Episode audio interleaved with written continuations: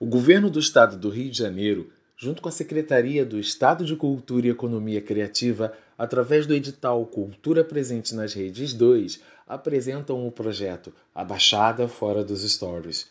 Ouça agora o episódio Marraio Feridou Sorrei Brincadeiras de Criança com Rogério Madruga.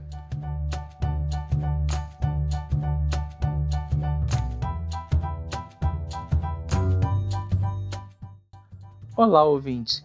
Lembra-se de mim? Aqui Rogério Madruga, seu companheiro e contador de histórias. Quanta saudade, hein? Realmente foi uma demora longa e o desejo de estar com vocês através deste nosso canal só aumentou. Ficamos distantes, reclusos e ausentes uns dos outros, uma ausência doída, porém necessária. Passamos por tantas coisas, tantas situações, medos e angústias e hoje, com o avanço da vacinação, após árdua luta da informação verdadeira e do incansável trabalho da ciência, vacina sim, vacina sempre, estamos de volta. Você já sabe que sou um saudosista nato, apaixonado por explorar recantos e narrar histórias e causos ouvidos nessa minha estrada cheia de encontros, enredos, pessoas e situações. Vivo o presente, almejo o futuro e respeito o passado, o chão sob meus pés.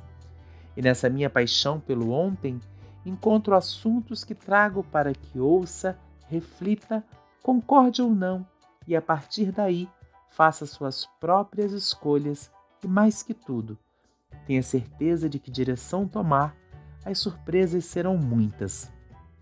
Assim, sobre tosco balcão de madeira carcomida pelo tempo, repousa lustroso baleiro recheado de guloseimas coloridas. Balas, pirulitos, marias moles, cocadas e todas as gulosices que faziam brilhar os olhos da molecada ali parada a admirar. Nos bolsos, parcas moedas e na cabeça um turbilhão de dúvidas entre o sabor das delícias açucaradas e o prazer da pipa subindo ao céu amparada na linha do novo dezão de cem metros, colocado logo ao lado, só para atrapalhar os pensamentos. Ou isto ou aquilo. Se compro doce, não compro o carretel. Se levo o carretel, não provo o confeito. Nem Cecília Meirelles, de quem empresto a memória, tem a solução.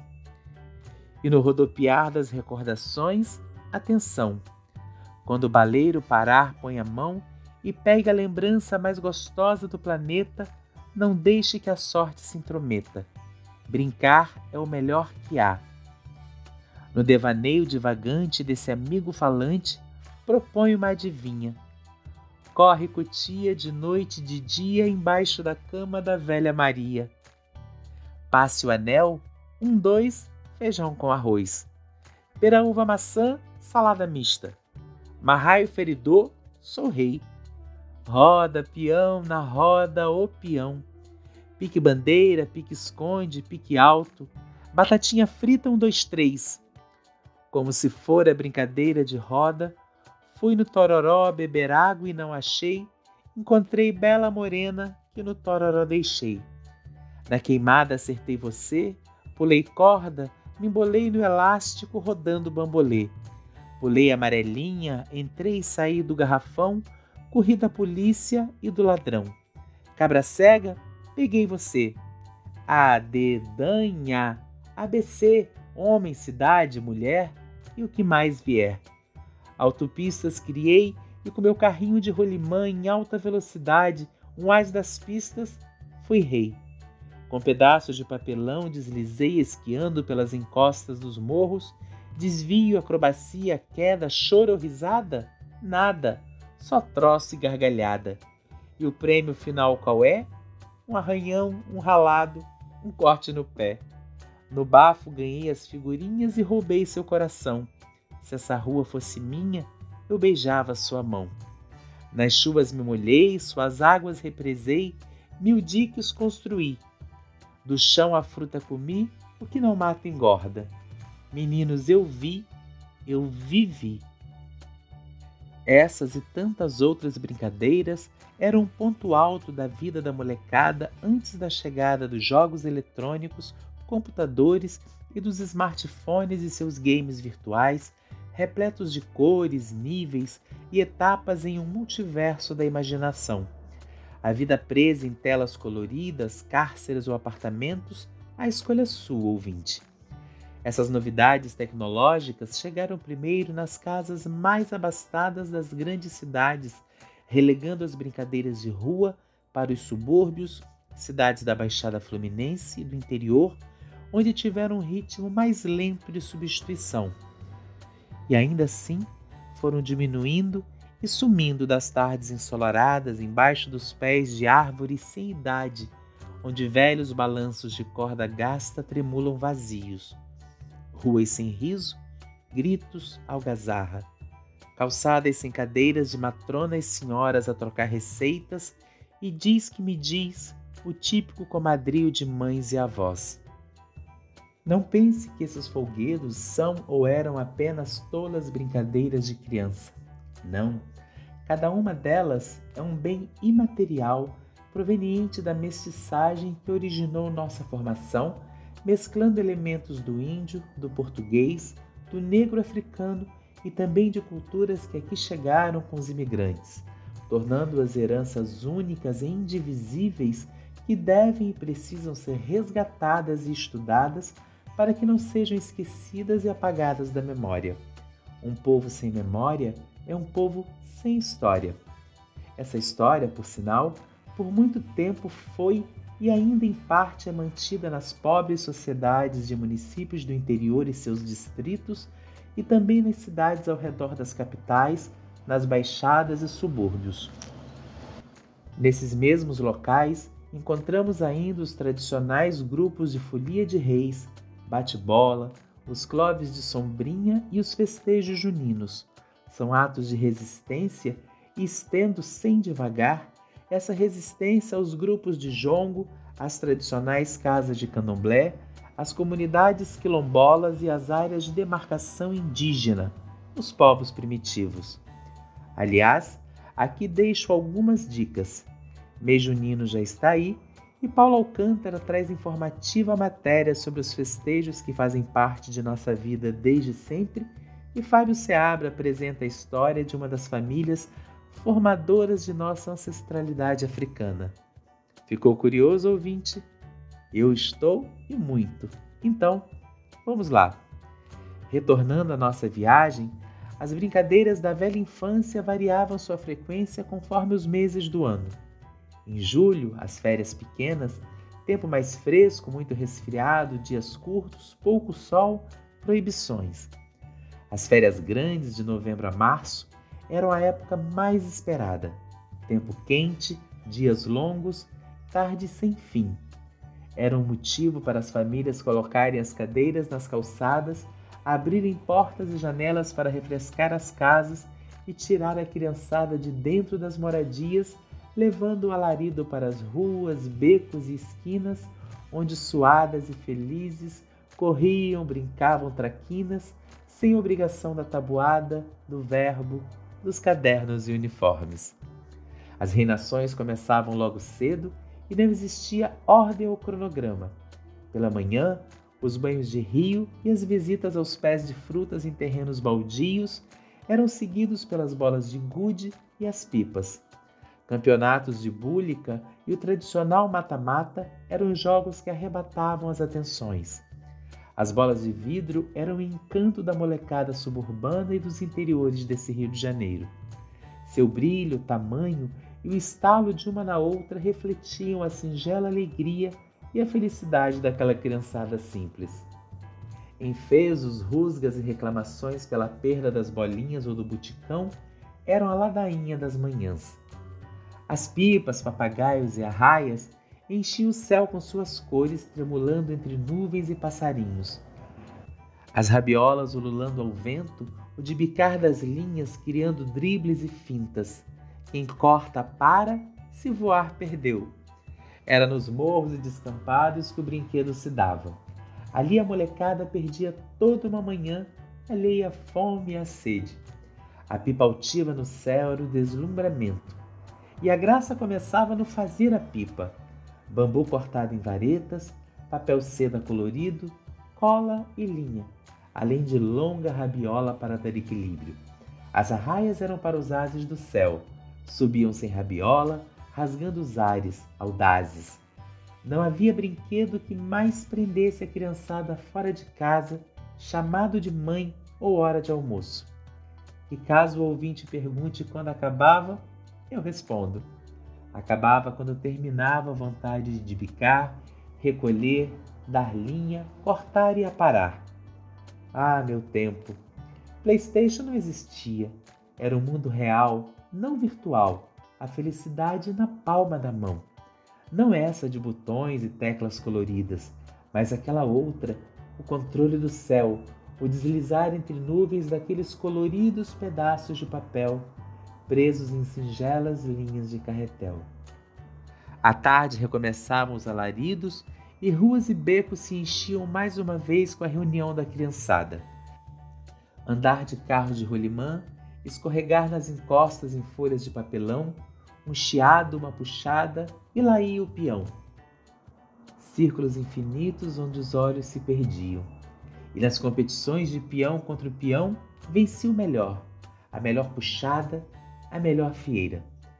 As rodas de bafo completaram álbuns e coleções de jogadores e levaram muitas idas às bancas de jornal na caçada interminável da figurinha que nunca chegava. Algumas vezes, as figurinhas vinham em chicletes e o desespero das mães era em forma de ralho e promessas de varas de goiabeira. Não havia moeda sobrando ou presente de madrinha que não se transformasse em gomas de mascar na busca daquela que ninguém possuía. E no final, a visita ao dentista. Ah, ouvinte, esse era o momento dolorido. Sem graça nenhuma. Sei que necessário, mas confesso, fugi muitas vezes dos meus deveres com consultório dentário e a conta um dia chegou. Então, Conselho é bom quando dado com base e sem cobrança. Vá ao dentista regularmente e cuide com atenção de sua saúde. Meus companheiros são atentos, não perdem uma vírgula ou ponto final, e como nossa relação não é feita de finais, chegou o momento de responder sua dúvida. Até agora só falei das brincadeiras ditas de meninos, sem preconceito de gênero, eu garanto. Então, Onde estavam as meninas durante essas brincadeiras ou não brincavam? Será que em plenas férias não tinham os mesmos direitos que os meninos? Apesar de existir uma cobrança por parte das mães nos deveres de casa, havia sempre um escape. Os banhos de rio valão, as frutas dos quintais, os balanços de corda e os papéis de carta, os álbuns da coleção Moranguinho com figuras cheirosas e brilhantes e as fofoletes e agarradinhos. As meninas não tinham muita paciência ou disposição para pipas, peladas, bolas de gude, carrinhos de rolimã ou jogos de bafo. Coisa de meninos. Aqui, uma questão, ouvinte. Você sabe o que é um fofolete ou um agarradinho? Não? Então deixarei sua curiosidade aguçada e o caminho aberto para um próximo podcast. Que tal uma pesquisa? Está bem, Vale um spoiler. Eram bonequinhas. Agora é com vocês. A chegada da noite, sempre quente e abafada naqueles verões, era o estopim para os folguedos. Se dentro de casa não havia paz, era nas ruas e calçadas que os pais encontravam uma dose de tranquilidade e alívio a fim de mais um dia. Nessas horas, começavam as melhores troças, os brinquedos indispensáveis e as algazarras mais esperadas. Meninos e meninas partiam para o fantástico mundo das brincadeiras infantis, simples, corriqueiras e reais, com direito à pele brilhando de suor e sorriso estampado na face. Até que toda a turma estivesse reunida, os grupos formavam suas próprias partidas. As meninas e os pequenos emendavam uma cabra cega, uma cantiga de roda ou amarelinha. O elástico, a dedanha e os piques alto e piquetá também entravam no rol das possibilidades. O passo anel acontecia se o grupo concordasse. Essa brincadeira se resumia em alguém com o anel escondido entre as mãos em forma de concha passar entre as mãos de todos os participantes sentados em roda e, em determinado momento, deixar esse anel nas mãos de alguém, retornar ao seu lugar e a todos caber a tentativa de descobrir o novo possuidor do anel. Pura pureza da criança. Bem repetitivo, assim mesmo. O queimado ou queimada era unânime. Essa brincadeira podia ser dividida entre todos, embora fosse preferida pelas meninas. Os meninos, por sua compleição física, podiam ser mais brutos no arremesso da bola, todavia, por outro lado, por essa mesma força, eram requisitados para as equipes e as tornavam mais fortes. O jogo prendia a atenção de todos e havia noites que essa folgança avançava pelas horas. O número de competidores variava conforme o grupo e a intenção era queimar o jogador da equipe oposta que tentava se desviar dos bolaços e pegar a bola sem deixá-la cair no chão após tocar o corpo. A equipe vencedora era aquela cujo último jogador permanecia sem ser queimado. Para quem estava na paquera, a hora da pera, uva, maçã, salada mista era uma espera demorada. Uma simples brincadeira, um aperto de mão, um abraço e quem sabe o primeiro beijo inocente podia ser o início de um namorico um enrabixamento, um bem-querer. A brincadeira se dava quando um jogador tinha os olhos cobertos por um colega e esse apontava a esmo para os demais participantes do jogo com a pergunta: É esse? De acordo com a resposta, o jogo continuava ou era escolhido pera, um aperto de mão, uva, um abraço, maçã, um beijo no rosto e salada mista podia iniciar um grande amor. O pique-esconde fechava a recreação da noite. Já suados da amarelinha, do queimado e de todas as outras estripulias, o pique dava logo um refresco e até um certo silenciar pelas ruas. Após definir quem começaria a contar, os demais saíam a se esconder para não serem encontrados. Valia qualquer lugar ou recanto, longe ou perto. O importante era não deixar pistas. Quem procurava ao encontrar o escondido, tinha que voltar à base e cantar o achamento do colega. Quem estava escondido podia tentar se aproximar da base e cantar o chamamento do próprio nome, fazendo com que o contador voltasse à estaca zero. O pique-bandeira tinha por objetivo roubar a bandeira do time alheio e as rixas entre turmas e ruas muitas vezes era acirrada.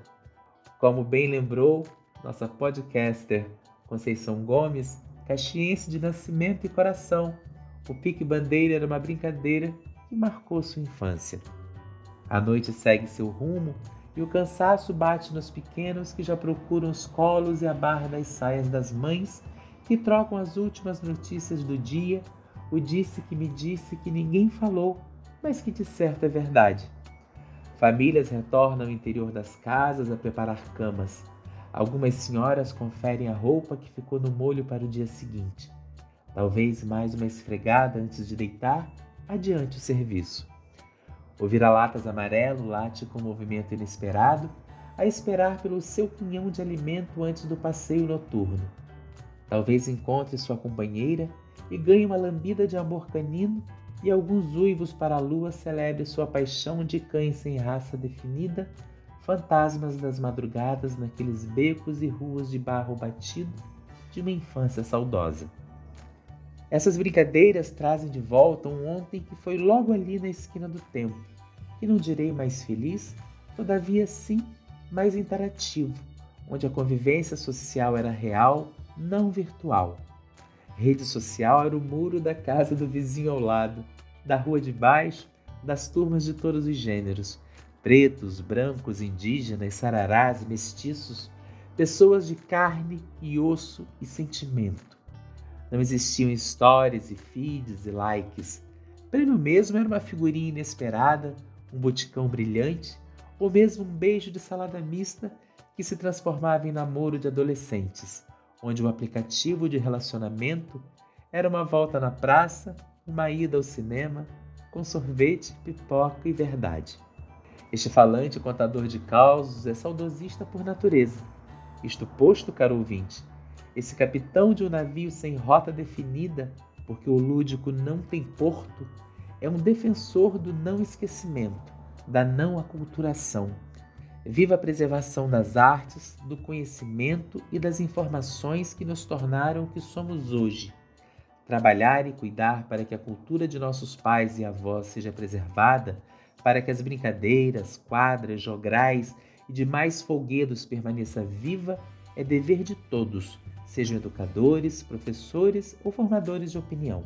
Quando iniciei este podcast, busquei lembranças e vivências das cidades do interior, dos subúrbios e Baixada Fluminense. Me reencontrei correndo pelas ruas de terra batida, subindo em árvores, moleque suado, pernas arranhadas e sorriso no rosto. De satisfação, de alegria pueril, de um tempo onde tínhamos mais tempo. É, ouvinte, nossa prosa se encerra por aqui. Muito feliz por ter você novamente, trocar, rir e relembrar. E para fechar, peço licença ao Anderson do Grupo Molejo para dizer que brincadeira de criança, como é bom. E agora, tá com você. Até breve e um forte abraço. Bora, vem brincar!